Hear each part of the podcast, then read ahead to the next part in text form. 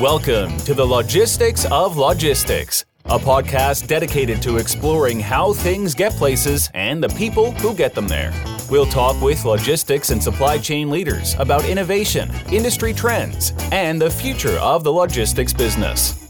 Now, here's your host, Joe Lynch. Hello, friends. Welcome to the Logistics of Logistics podcast. My name is Joe Lynch. Thank you so much for joining us today.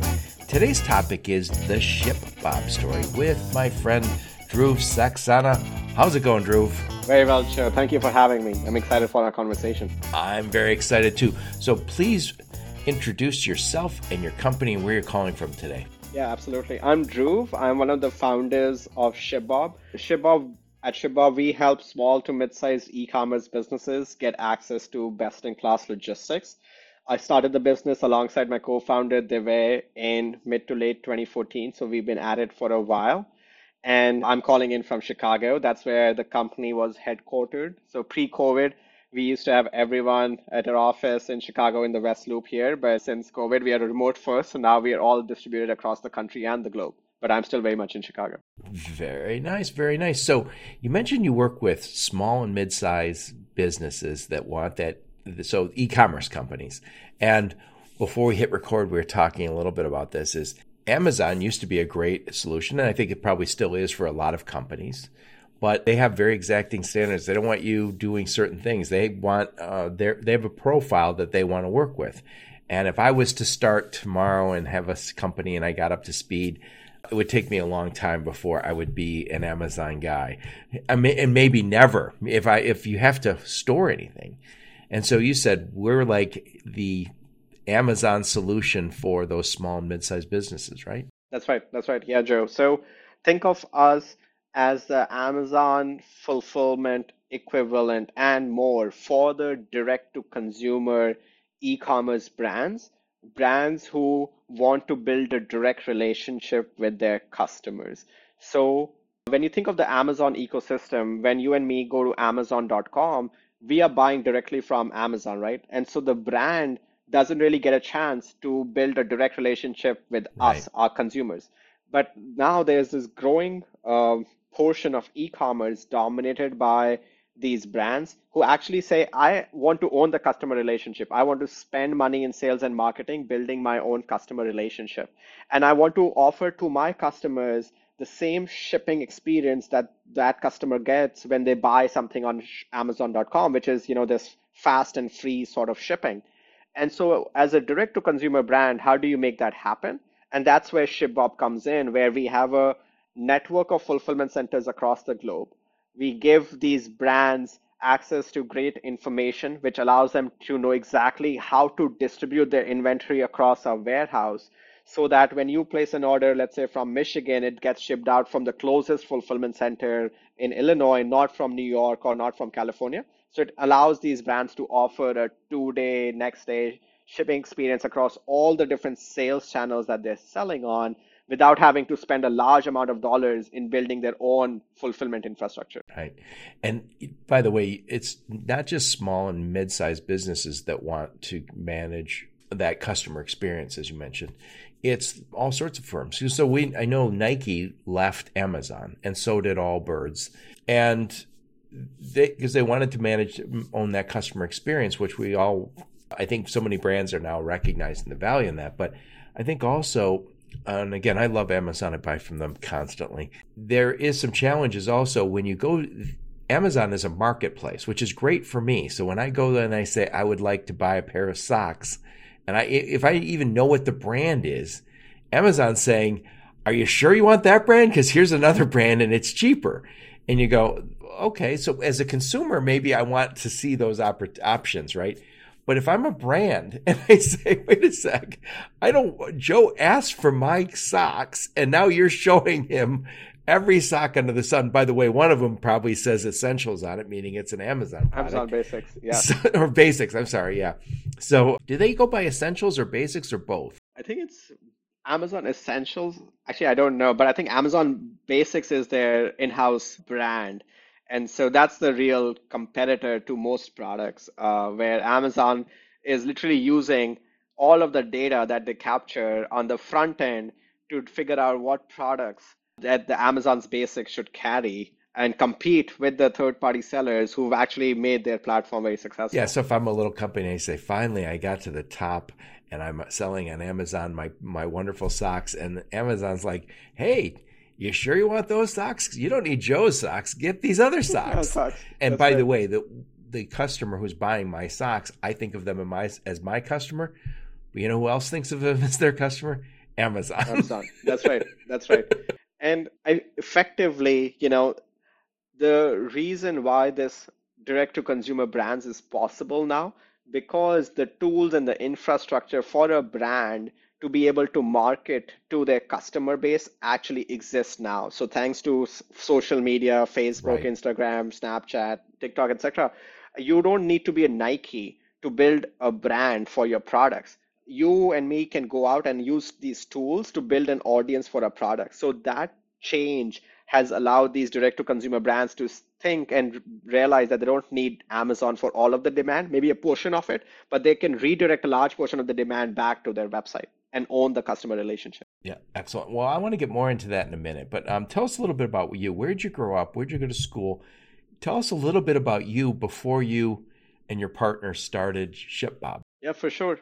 And so I grew up in New Delhi, India. My co-founder Divey, he's also from India. So we've, you know, our parents were family friends, and so we've known each other through all our lives. And so after our high school in Delhi, India, we came to the US in 2007 to pursue engineering. So I went to Purdue, a school in the Midwest here for electrical engineering.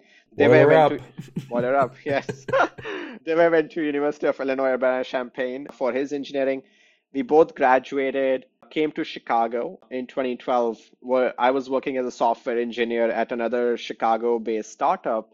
And as you know, as most engineers, uh, what we were doing in nights and weekends, we were running these side experiments and hobbies, and just to make some extra money on the side. And one of the hobbies or projects was running an e-commerce business that we had come up Oh, what did you guys sell? we were selling basically it was a service you know this is like 2012-ish where instagram had been acquired by facebook for like a Yep. billion dollars so digital photo sharing seemed to be like the big thing and so we said what if we start doing retro photo sharing where people could text a photo to us we would print that photo we would frame it handwrite any message you wanted us on that photo and then mail it to your friends and family all over a text Oh, message cool. and so we had just graduated school so the our audience was a lot of college students who were missing home missing their grandparents etc wanted to send them some pictures etc so we would run to the post office here in chicago at the willis tower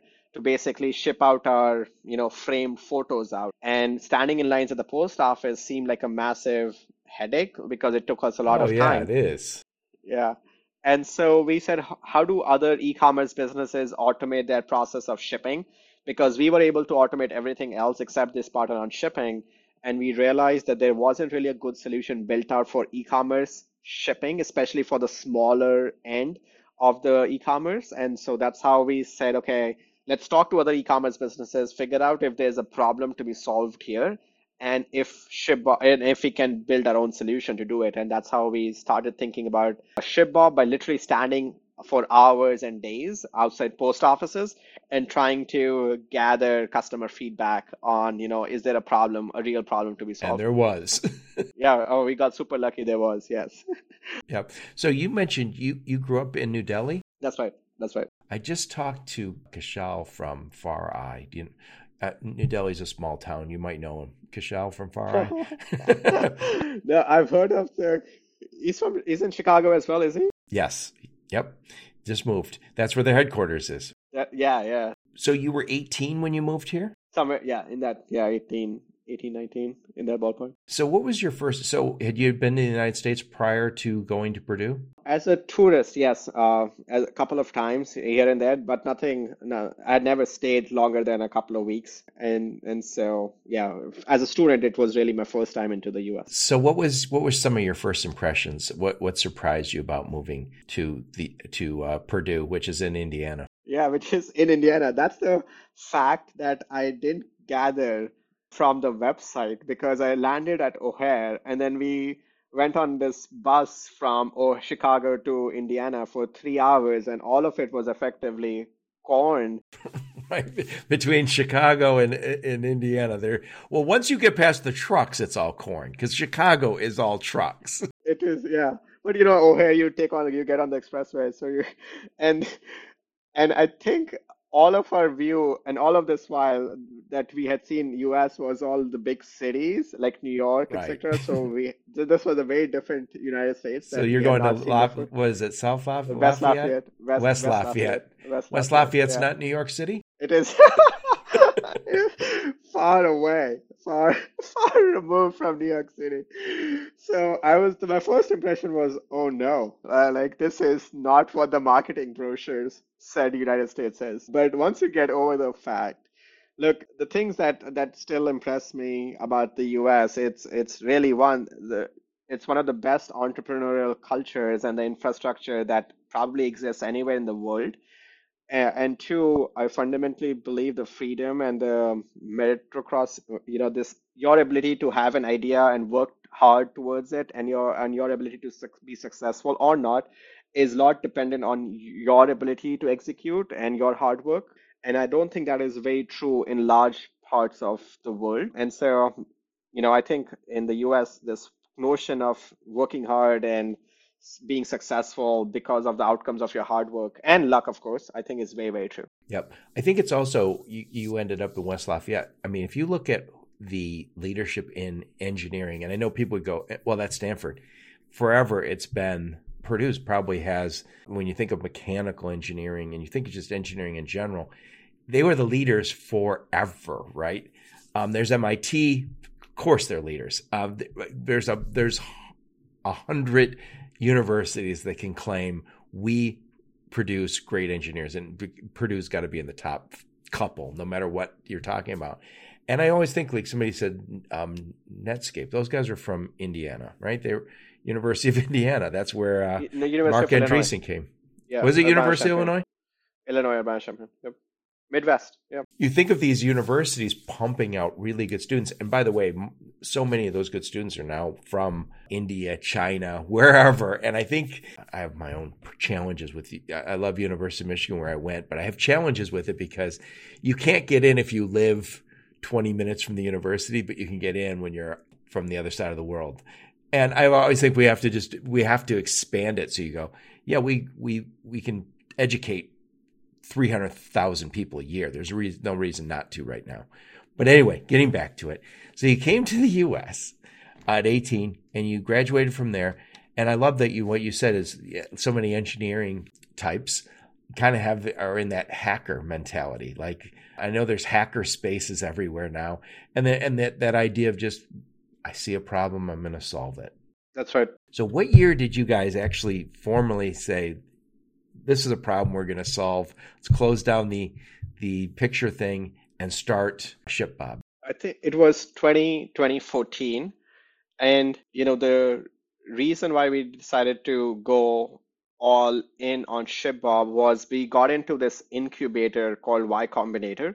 And so YC, as it's called, is based out of Mountain View twice a year. You know, you send in your application, they have this rigorous mechanism, they interview you, and if you get in, they give you $120,000, which is enough capital for you to, you know, get started. And so we applied to YC. We got super lucky that we got in.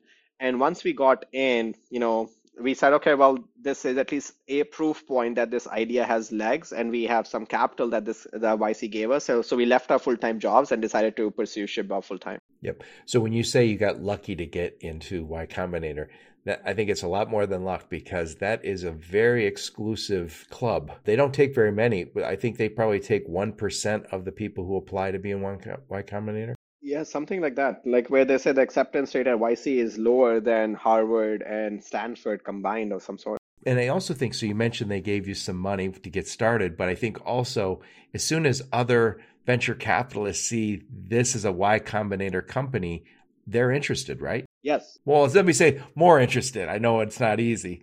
No, no. I think, you know, but there is a step change where after you graduate from YC, there are a large number of investors who are willing to at least write take your meeting and write you a seed check because they assume that YC has vetted you and and this idea must have legs. Remember in the early like at seed stage, you're really betting on the founders you're betting on the market and you're hoping that the founders can figure out the right product for the market. There really isn't a lot of proof points uh, outside of that. They expect that there'll be pivots. They ex- but yeah. they said we got two good guys here, and we think directionally we know e-commerce is growing, and we've got two yes. founders that we trust, and they went through Y Combinator. Write that write that check and don't even ask questions. Exactly, and and that's you know, and I think that's the piece that YC uh, or the Silicon San Francisco area has a big advantage, at least then it had in 2014, 2015, because that network of angel investors existed. In the Midwest and Chicago, for example, people would ask you like five year balance sheet, right. five year cash flow statements, what is your revenue projection? Like at the early stages, you don't have any of that information. So you really have to make a bet on people first. And at, in the Valley, maybe because they have had so many bets, you know, over the course of a year that they're a lot open to making those bets. So we were able to raise our seed round of $1 million fairly quickly after YC. So in 20, at the beginning of 2015, I guess we had a total of, we had raised a million dollars and we had Jeff one our third co-founder, join us. And so, and so we really got started maybe 2015. Now, when you started getting these investments, did people ask you, you need to move to San Francisco, you need to move to Mountain View? Yes. Well, nobody explicitly made it a point in while they were funding that you have to, otherwise we won't fund you. But all of them, at least in the early days, expected us to move to San Francisco because obviously that's where the startups happen. But our point was, look, our earliest customers are in Chicago because that's how, where we, me and the where we were based out of. Two, we knew all the post offices in Chicago, and our early go-to market was effectively we would stand for hours outside the post offices trying to convince e-commerce businesses to use us. So we our our retort back to VCs was look, we want to be close to where our customers are. Our customers are at these post offices. We know where the post offices are, and so we want to be in Chicago. And also the cost of living and the cost of engineering uh, right. salaries are a lot lower in Chicago. So your dollar will go a lot longer in Chicago versus being in the Bay Area. And so that worked out for us uh, for sure because we were able to be a lot more cost effective in a very low gross margin. Like logistics is not a very high gross margin business. So you need to keep your operating costs really low. And so that became a big advantage for us is that our operating costs were much lower than most other companies in the valley. Yeah. Well, I think also, and I've heard this multiple times on my podcast, is we didn't want to move to Mountain View. We didn't want to move to Silicon Valley because when we get there, our and VCs recognize this now also is that I have to pay a higher salary because housing prices are higher, and then the real estate that we have for the office is way more expensive. And so some of them are saying, "Wow, I, I was making a big bet on these founders, but really what I'm betting on is." or where I'm investing in is in real estate, housing real estate and commercial real estate. And there was actually a, a venture capitalist who went to University of Michigan came back a few years ago and he was speaking and he said, stay here. He says, he says, what's ridiculous is when you get to Silicon Valley and you get to Mountain View, all these, and you start investing, you go, all these kids are from the Midwest and they moved out of relatively inexpensive areas to move here and to live in really expensive places. And he says the talent is here. So actually, um, Ann Arbor is a perfect example. They have, I won't mention the name of the company, but it was a company that's now been acquired by Cisco. And they said, we're not moving. The talent is here. We, yeah. this University of Michigan pumps out all the, all the students we could ever use and the real estate's inexpensive. Why would we move out west? Totally, totally. I'll, I'll make one more point, Joe, which was advantage, I guess, also for founders who are thinking is, you know, when you're in the valley or in just in the hub where all of the startups are, the people who join you, maybe the early engineers included, they join you because you might be the hottest startup at that moment in time. And they are basically filling up the resumes with the one hot startup after the other, un, unencumbered, I guess, with what the company is actually trying to do. versus when you start a company maybe in the midwest or in chicago for example where startups at least in 2015 were not like the hottest thing to do the people who joined you really one believed in the mission of the company and two were again betting that the early team including them would be able to figure out how to build a real company so they would stay for a lot longer compared to an average engineer in the valley who's maybe he or she is jumping from one startup to the other because they're more enthralled with the purpose of being a part of a startup than actually building a startup itself. And so that is, you know, from our early cohort of people who joined us in 2015, 2017 to all the way up to 2018, I think a large portion of the company is still a part of ShipBob because they fundamentally believe that the, what the company is doing is something that is worth them spending a large portion of their lifetime on. Yeah. So let's shift back to your company for a minute. So you mentioned that you wanted you wanted to provide that kind of that Amazon like fulfillment experience for smaller and mid-sized companies. Was that your original goal? Yeah, it was very much like yeah, like you know, helping e-commerce businesses get access to best-in-class logistics. Now the ShipBob capability is a lot broader, so we right. are actually much evolved from the Amazon like parlance, but yes, that was the initial. So I so you guys have had uh, great growth. So talk a little bit about how how what you guys do has evolved, and then talk about. I know you have so many locations now. Talk about that all that growth. I know uh, we don't have all day, but uh, but please explain the growth and the and the evolution of the idea and of your company. For sure. Yeah, so we have close to 7,000 or so e-commerce brands Whoa. who use us every single day for running 100% of all of their logistics. And so the growth for ShipBob has been like on the demand side, which is on the merchant side. We have these e-commerce merchants and they are selling products not only on their own website, but they're also selling on marketplaces like Amazon, Walmart, eBay, and they're also selling in retail you know, on Macy's.com, Nordstrom, Target, or in their own brick and mortar stores. So they need a logistics solution which can store their inventory and can help them sell their inventory across all the different sales channels that they are selling on because they want to maximize their sales, right? So ShipBob is the global because we have locations across the globe.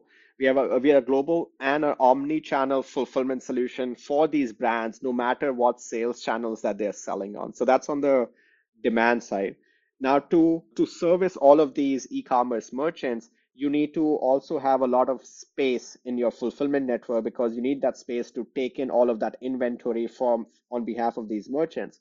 So that's why we have close to 40 or so locations across the globe now. So we have 30 or so. 40. Whoa. 40, yes we majority of them in U, US, a couple in Canada, three or four in UK and Europe, and in Australia, because we our entire premise is that we if our merchants have access to their sales information, we can help them distribute their inventory across the globe so that somebody when they place an order from UK, it doesn't get shipped out from the US. It gets shipped out from our UK location or from right. our Australia location correspondingly for the U uh, for the Australian consumers.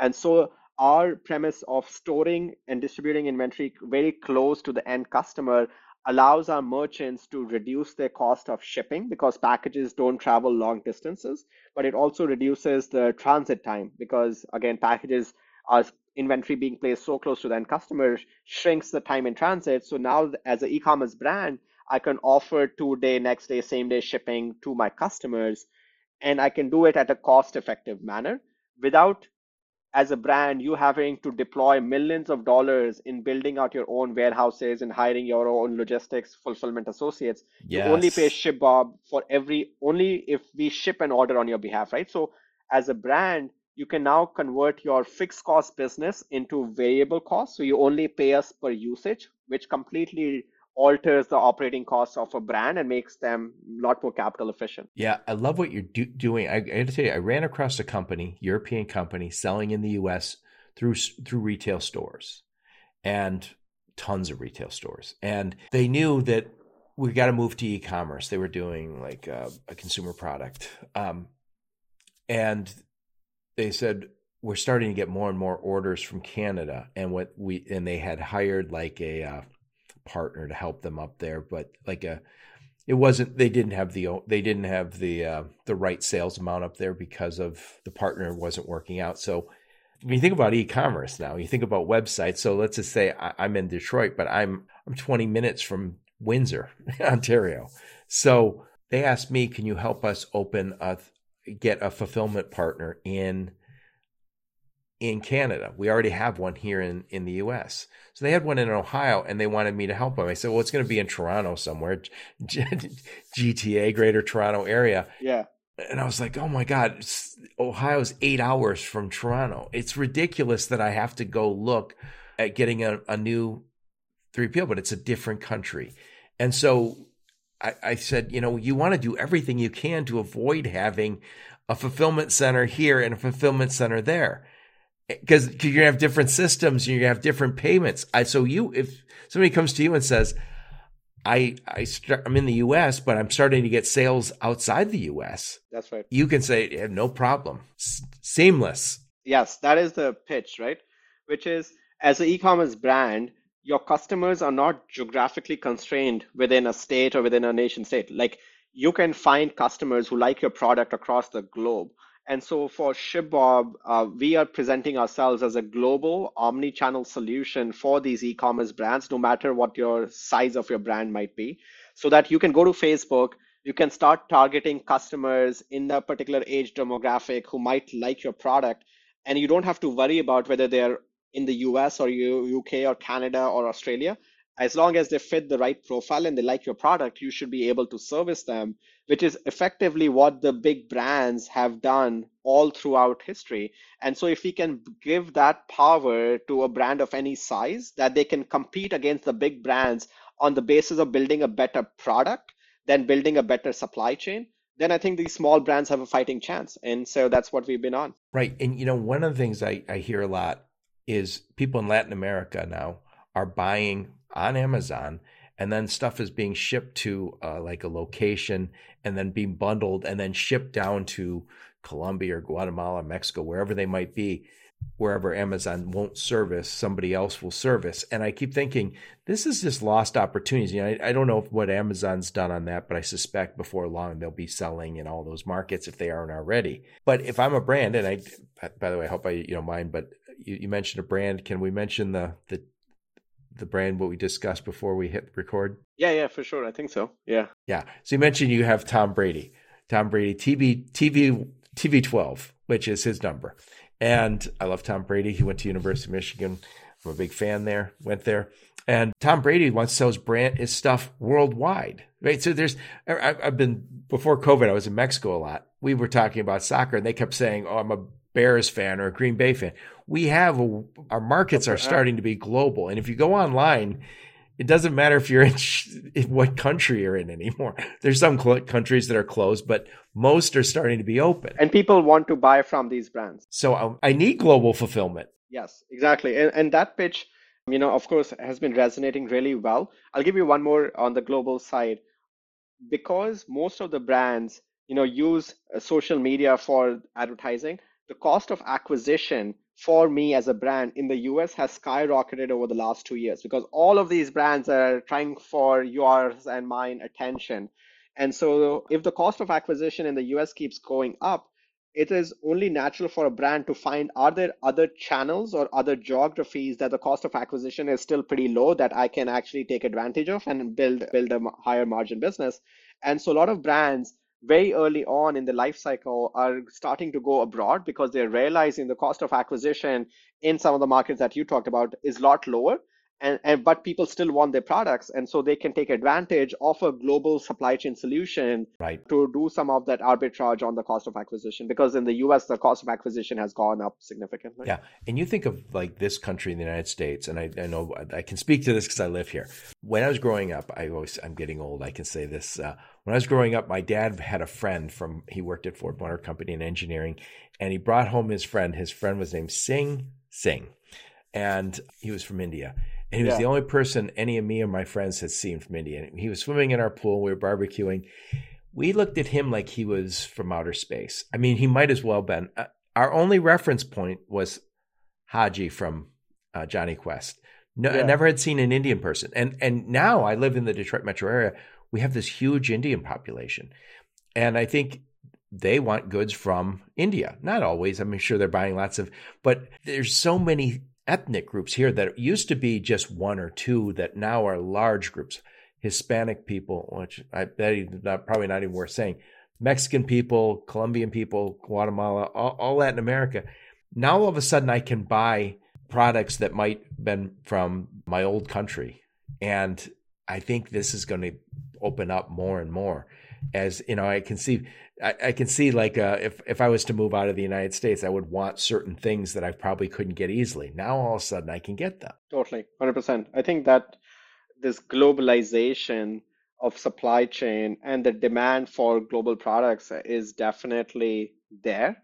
I think that's the second piece i guess you know which is the negative part of globalization is that supply chains are uh, so much of manufacturing etc has moved out of the us that it puts during the pandemic as you all as we all saw right? How much of a supply chain risk does the us carry? Because all of the manufacturing happens outside of the us in china or in southeast asia. And so we have to figure out a way to still allow for this globalization, but still have a large amount of redundancy built in where we're not subject to the supply chain shock. Right. I think I can almost guarantee well, it's happening already. We're moving more and more stuff home. The stuff that we shipped overseas for labor arbitrage, eh, cheaper labor, a generation ago is coming home because it's automated now. But anyway, let's switch gears for just a sec. So I getting back to if I was to sell Joe's sock company and I start I've got growth and now I say I can't keep doing all of this myself. I reach out to Dhruv and his team over at ShipBob and I say I want my socks to sell everywhere. And I was just thinking out loud here for a second. Yep. I might I might be a sock guy. All right. I've, I've devoted my life to understanding socks. On the other hand, I might be an e-commerce guy where I got really good online driving traffic, developing websites, understanding how to convert people from visitors to customers. Chances are I'm not a logistics guy. I am not a warehouse guy. So I think that, and by the way, if you're switching from, you know, brick and mortar, I'm also not. I'm not in e-commerce. I'm not a D2C guy, right? So I'm not I'm not I'm not into any of that. So I think that having a partner that says, "Hey, I got global I got a global footprint and I get this and I'll connect to you." You're fine. You don't have to learn all of this. All of the yeah, totally. If you look at all of the different parts of running a supply chain, right? You have to almost get be an expert in manufacturing. You have to figure out what the right inventory count needs to be to be manufactured. You have to right. send it to the right locations. You have to negotiate your shipping contracts with UPS, USPS, FedEx, DHL. You have to know where, once that inventory is manufactured, what locations to place that inventory in. What, if something goes wrong after somebody buys a product, all the customer support around shipping, etc. All of those decisions, you know, are subject to like a supply chain team. And so at ShipBob, our premise is like as a e-commerce brand, you don't necessarily need to make that supply chain chief supply chain officer hire for a very very long time because right. ShipBob can act as your you know as your interim VP slash chief supply chain officer, which and can guide you in making all of those decisions so that you can work without one because you can trust ShipBob to make those decisions on your behalf by presenting you with the data and abstracting away all of the complexity of shipping contracts and way to distribute inventory, all of that stuff away from you where you can just simply focus on building a great brand and building a great product and and finding customers for your product. And if you know that i think that has worked out really well for a lot of our brands you know in helping them scale to from an idea to being a multi hundred million dollar brands without having to build an entire supply chain team of themselves. Yeah and I think also inventory is the difference between winning and losing in this business. If I carry too much inventory in any one location, I'm potentially in real trouble. So you guys can say, here, we got the data. We know what you're selling because we're moving it. That's right. And you can say, Joe, you're carrying way too much inventory here. Send some back. And I think you also tell me, hey, this is too slow moving and it's it's ending up just being you're just getting storage costs. Consider getting rid of a few of these products that don't move fast enough. That's right. Yep, exactly. So inventory is the lifeblood of any of these e-commerce brands. And you know, I guess last week you saw Target and Target earnings come oh out where they God, yeah. they they talked about how they over ordered on a few commodities which are now sitting in their warehouse and that's bringing down their operating margins because they have too much dollars invested in this inventory and so and their shipping costs were crazy high and too. the shipping costs and operating labor costs were much higher and so for for these e-commerce brands, because they're using ShipBob, they to a large extent are shielded from some of the increases that we are seeing on the labor and the shipping costs because we are able to absorb all of that because we are ha- we are operating at scale. So as a small business owner, you don't have the same negotiating leverage with the shippers right. because you by yourself don't do so much volume. But if we can aggregate and pool all of it, we can take advantage of the efficiencies at scale and shield business owners from that cost increases. And then, of course, on the inventory side, you know, if you have access to a modern, robust software platform that ShipBob offers, you know what is on hand, what is how many back orders do you have, how many orders, what is the reserve quantity you need, etc. All of that information is available to you at your fingertips to make the right decision. If I was working with Ship ShipBob, do I have like a dashboard that I log into so I can see? That's right. Yeah and and most of our business owners you know pre ShipBob they're doing all of this on excel sheets so they right. are figuring out you know how many what was my po for how many did i sell what is left behind and and so we are just taking all of that away and saying hey you can log in here and you can see accurate real-time inventory information anytime you want. Right. And by the way one of the things i've said many times on my podcast is in this day and age, if you're using an Excel spreadsheet for your supply chain, for your logistics, you're behind. There's better. There's better options. right. So, right. so let's talk about the warehouses, the uh, distribution centers for a second. So you said you have 40 locations around the uh, globe, and most of them here in the United States, and that's so we can get that same day, next day. Because again, I can't ship out of New York eh, to California and say, yeah, I'll get that same day, next day. So you have all those locations. Did you guys go and buy all these, or did you partner with these warehouse company? How did you get all those locations so fast? Yeah, so uh, we partner with a bunch of existing warehouse companies, 3PLs uh, as they're called in the space, yep. third-party logistic providers. So these 3PLs, you know, if you have underutilized or unutilized space in your building, and they all do some sometime or another. yes, because you know most of these 3PLs they operated in the B2B environment, pallet in, pallet out. They necessarily are not a big, are not a whole lot into e-commerce, so they don't have the software infrastructure or the sales team to go after e-commerce brands. So we come to the 3PLs and say, hey, look, you have this unused space.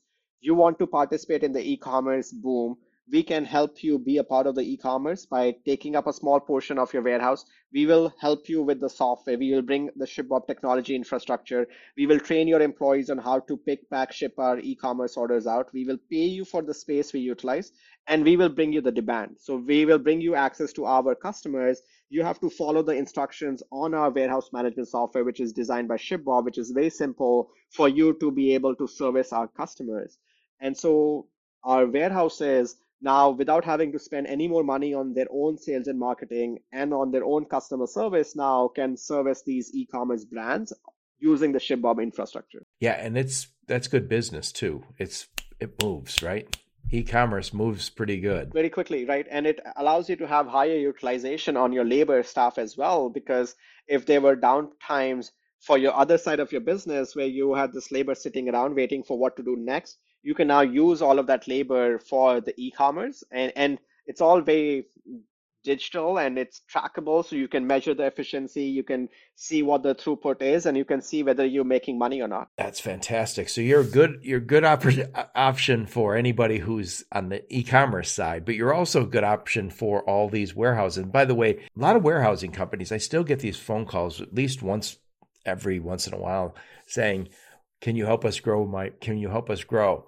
They yeah. don't have and what i always say is i recognize some of the names. They said do you have a w warehouse management system? And a lot of them will say no as soon as we get more business we're going to get a warehouse management system. So there are still companies that are operating i'm not going to say in the dark ages but they're not tech oriented and so I, I, I and by the way those aren't bad businesses. It's just different businesses. So when somebody says a warehouse warehouse could mean I've got a whole bunch of auto parts stored there, or uh, service parts, or or one of these high tech e commerce focused warehouses. So you, you, if somebody says I have an e commerce business and I'm going to go down to local warehouse, don't be surprised if they have no ability to manage that properly. Oh, I think that is so true. Majority of the warehouses, I think, I believe, Joe, what you're describing describes majority of the warehouses right. where they they are they don't they're not designed to service hundreds of merchants. They have a few set number of big merchants that they have been you know they are those anchor merchants. And so and for those anchor merchants they can do everything manually because of course everyone knows exactly how to handle that one merchant. So they don't have the ability to scale and hence they didn't ha- or they don't have the need of having a wms right. or warehouse management system because they don't have hundreds of merchants. So when when we walk into these warehouses we are basically giving them a business in a box. And and now through our infrastructure they have access to all of this e-commerce demand that they that they would love to have had. Well what i like it as if i if i'm selling my getting back to joe's socks for a second what i like about it is you vetted 40 locations. And by the way that's important because i think about half of all warehousing companies have one location and that's a problem because i can't work well with I, I don't want to vet somebody in Indiana and then have to get a new company in California and then get a new company in Toronto and a new company in England. I'm not set up for that.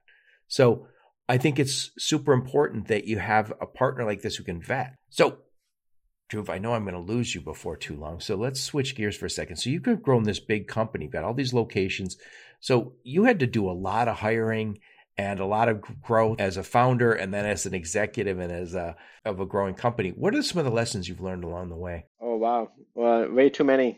the hard way. the hard way, almost all of them the hard way. I guess the number one lesson is just hire. You know, you are a company is effectively the people you hire, and so have a very very high bar on the individuals that you bring into the company who are motivated by the mission and share the same values or the core values that you imbibe in yourself because they themselves are going to then go out and hire the next 10 people and those 10 people are then going to hire the next 10 people. So if you get the first set of people wrong then you'll end up building a very different company than you had initially envisioned. So i guess my most important lesson of all the different lessons i've learned is just you know don't compromise on hiring and, and hire people with a very strong cultural you know similarities to what what you want in the company. So when covid hit so many companies like yours they went they went remote but no choice initially but then you made the decision we're going to all be remote. With with this dispersed team all over the do you have people all over the world now? Yeah for sure. We have uh, we have of course people all over the us we have a big very big presence in india now. We have local teams in uk and in australia. How do you keep the culture going in a remote environment like that. Yeah it's a it's a work in progress. So you know we are learning. Everybody's learning. There's no there's no best practice on that is there? Yeah if there is one please send it to me. I'll, I'll love to love to do it. Uh, but i think one is you know uh, just uh, we use slack for internal communication. So we have a lot of these conversations happen in slack where we try to get people to respond to group messages uh, or just common questions. We have this thing called virtual coffee where uh, randomly if you are part of that group like channel then the the bot effectively matches you with different people in the company to meet over coffee where you can talk literally anything you want on a coffee chat. It's like a coffee date. And then you know we we meet all the managers and and also during the hiring process we are super careful not to get confused between culture culture fit and getting the job done fit like you know performance fit. So you can be the right person to do the job but if you're not a culture fit for shipbob you will not get hired. And so our focus on getting the culture fit such an important part of the entire hiring process i think we got lucky there where a lot of the people that we've hired share the same core values of shipbob so then it becomes a lot easier for you to scale because then the hiring managers are also bought into the culture. So when they are hiring they're looking for the same core values as well. And so then it becomes easier for you to scale. And of course, there are so many things. We have a culture committee at Shipbob, which hosts and does a lot of events and programming all throughout the year, quarter. So there's a bunch of things that we've done over the years. But I think uh, it all goes back to like hiring is we we got lucky that the first 100 200 people that we hired were the right fit and that and then they were able to hire people who they believe were the right fit and all of them you know sort of sharing the same values right so you were lucky to get in Y Combinator. It probably probably shouldn't have gotten in there. And then you were lucky to raise all that money. Luckily hired the right 200 people. You're just everything just works out. You're just completely lucky. I'm not buying it. no, one of our one of our core values is is humility, and, and so it would be yeah, you you, you live it. Ah, thank you no, it would be incorrect for us to attribute all of the successes and the failures just to our own uh, devices. Like, uh, you know, it's right place, right time, and so many things have to fall in place for a startup to work. We, it's still very much at ShipBob a work in progress. You were you were lucky you were born to the right parents who raised you right, pick the right partner. So let's wrap this up. So I want to talk. I know I saw I've already gone past my time with you, Dhruv. Uh, so what's next for you? What's next for ShipBob? And then what's next for this industry? Which again, that's just, these are all such big questions, but what's you can answer that in any order. What's next for you? What's next for your company? What's next for the industry? Yeah, well, you know, for me and for the company, it's all related. Uh, we are heads down in execution you know, we are e-commerce as a portion of overall retail in the US is still in the mid-teens. It took it spiked during COVID, yep. but it's come back down. So we still think there's a long long road ahead for e-commerce to continue to grow. And and so we are very excited to be heads down in building and executing against our mission of bring, bringing great logistics infrastructure because we are still not quite there as yet. And and the beauty of e-commerce or customer expectations is that they keep going up. And so what was good today becomes right. average tomorrow and customers are always demanding a better solution. So for shipbob to be successful we have to be heads down continue to talk to our merchants see what they're hearing from the customer base and continuing to build on it. So you know that's what we are hoping to continue to execute for the next few years. Yeah. So what about the industry? What do you i think we're seeing omni-channel so people are still going to go to re- retail locations. They're still going to get stuff delivered to their house. And i think what we're also seeing is a lot of stuff that previously was like retail grocery stuff all of a sudden moved to the fulfillment side. So i think we're seeing different things being shipped to homes. So talk a little bit about the industry as we wrap up here. Yeah. So i think omni-channel is is a real thing. You know people initially focused on just direct to consumer just online just being on Amazon or just being on uh, marketplaces. I think now merchants are realizing that, hey, I need to be able to leverage all the different sales channels that I have access to. And so omni-channel, B2B, retail, all of them are different touch points for the for you as a brand to get access to the consumer. So that will continue to be true. Two is global. We are making a heavy bet on global because we believe, you know, customers are across the globe. They're no longer Absolutely. constrained by nation state boundaries.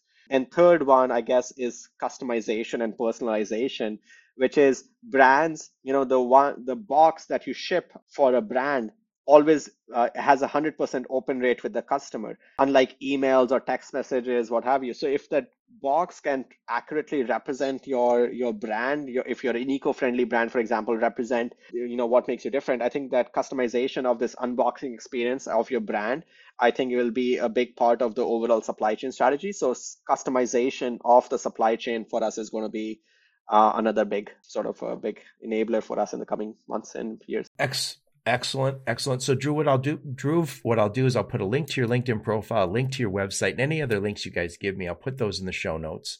And one last time before we wrap this up, who's your sweet spot? Who do you guys work with? We work with brands of all sizes. So a brand can be as low as $100,000 of annual GMV on their website, and on the higher end could be as high as $200 million of annual GMV. We found ourselves to be a very scalable uh, solution. Wait, you said GMV? What is it? A gross merchandise volume, like amount, amount of sales you have on your website. Gross so, merchant val- value. Okay. I learned learned a new acronym. All right, Dhruv. Thank you so much for taking the time, and uh, congratulations on your success. Thank you so much for having me, Joe. This was a pleasure. Yep, and thank all of you for listening to my podcast. Your support's very much appreciated. Until next time, onward and upward. You've been listening to the Logistics of Logistics podcast, where we engage in conversation with experts in the logistics field. For more details, visit thelogisticsoflogistics.com or follow Joe Lynch on LinkedIn.